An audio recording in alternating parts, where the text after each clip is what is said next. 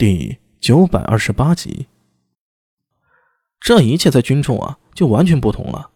一人的能力，我破案的手段，在军伍之中完全用不上。打仗时，千军万马，战局岂是我一个艺人就能改变的？不等苏大为开口，苏庆杰伸手打断他：“呃，何况就像我说的，打仗这事儿真的要看天分。你看，你也是第一次上战场，但是你的佣兵。”连我家阿耶都颇为赞赏，说你天生啊就是吃这行饭的。啊，别了啊！我也不想在军中久待，打一次仗过去几年，还是算了吧。我胸无大志，只求陪伴家人，在长安做我的不良帅，再做点生意啊，自由自在惯了。对呀，苏庆杰一拍大腿，大声道：“你看，你也同意我的看法。”苏大为倒吸一口凉气。一脸郁闷的将他的手给拍开，哼，恶仔，你拍你自己大腿去，拍我的腿做甚？呃，嘿嘿嘿，谁叫你此次立下如此多的战功？我嫉妒，嫉妒你。苏庆杰嘿嘿一笑，又把脸一沉：“你是我打出来的交情，论作战我不如你，可是论断案呢，我还是不服输。等回了长安，咱们可以继续比试破案呢。”你。真的不打算从军了？苏大伟试探着说道。“那你家阿叶的兵法岂不是后继无人了？”“呸！什么叫后继无人？裴新简还有你，不都是我阿爷传的兵法吗？”苏静杰冲着他恶狠狠地瞪了一眼，随即又像是泄了气一般，肩膀往前一躺，坐在胡凳上沉默不语。无论怎么说，作为大唐名将苏定方的儿子，他不从军。那么苏家这一脉在军中的影响力，在苏定方之后啊，便再无子侄辈继承了。从古人的观念，还有些不孝。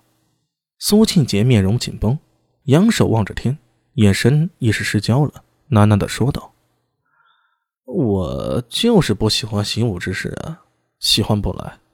在长安多有趣啊，做不良人多有趣啊，做什么都比在战争中有意思啊。”苏大为沉默以对，从心里啊，他是认同苏庆杰说的，就连他自己也不喜欢在军中，毕竟一次征战就是数年光阴，人生有多少时间可以虚度啊？在这个盛唐时代，在长安享受声色犬马不美吗？陪陪家人，做做生意，做相对自由的不良人，这一切都比残酷的战争要舒服得多。然而，苏大伟也清楚。战争虽然残酷，但总得有人去做呀。盛唐帝国若无一支骁勇善战的百战之师替大唐守卫边疆，打下一个安宁的环境，又何来长安的繁荣与安宁呢？和平之下，总得有人负重前行啊。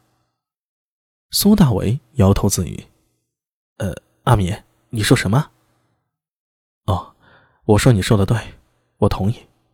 哼，恶仔又在胡说八道。”苏庆杰笑骂一声，又长叹一声：“唉，无论我多努力啊，多想表现自己，如果在军中，所有人都会说，看，那是苏定方的儿子，啊，对吧？”苏大为看着他，没有说话。